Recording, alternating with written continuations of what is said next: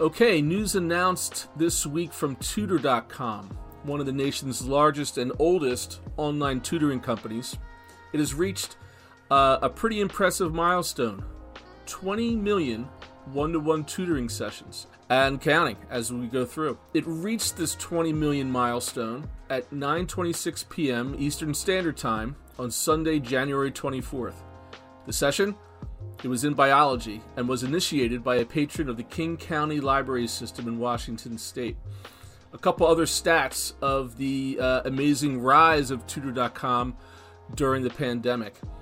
October was the month in which the company delivered the highest number of tutoring sessions 223,012, or about 7,200 a day. November 15th to the 21st was the week in which it delivered the highest number of sessions 52,742, which is about 7,500 a day. Tutor.com's nearly 2 million sessions in 2020 command another impressive stat one minute. That's the average time learners waited to connect with an expert tutor. Um, the numbers, as with many of the companies uh, in the edtech sector, have obviously accelerated as a, as a result of the remote learning.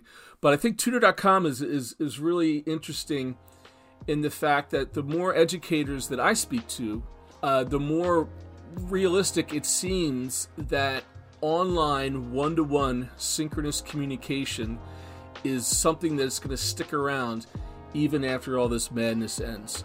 From parent teacher meetings to guidance counselor meetings to mental health uh, and uh, parent uh, parent teacher conferences.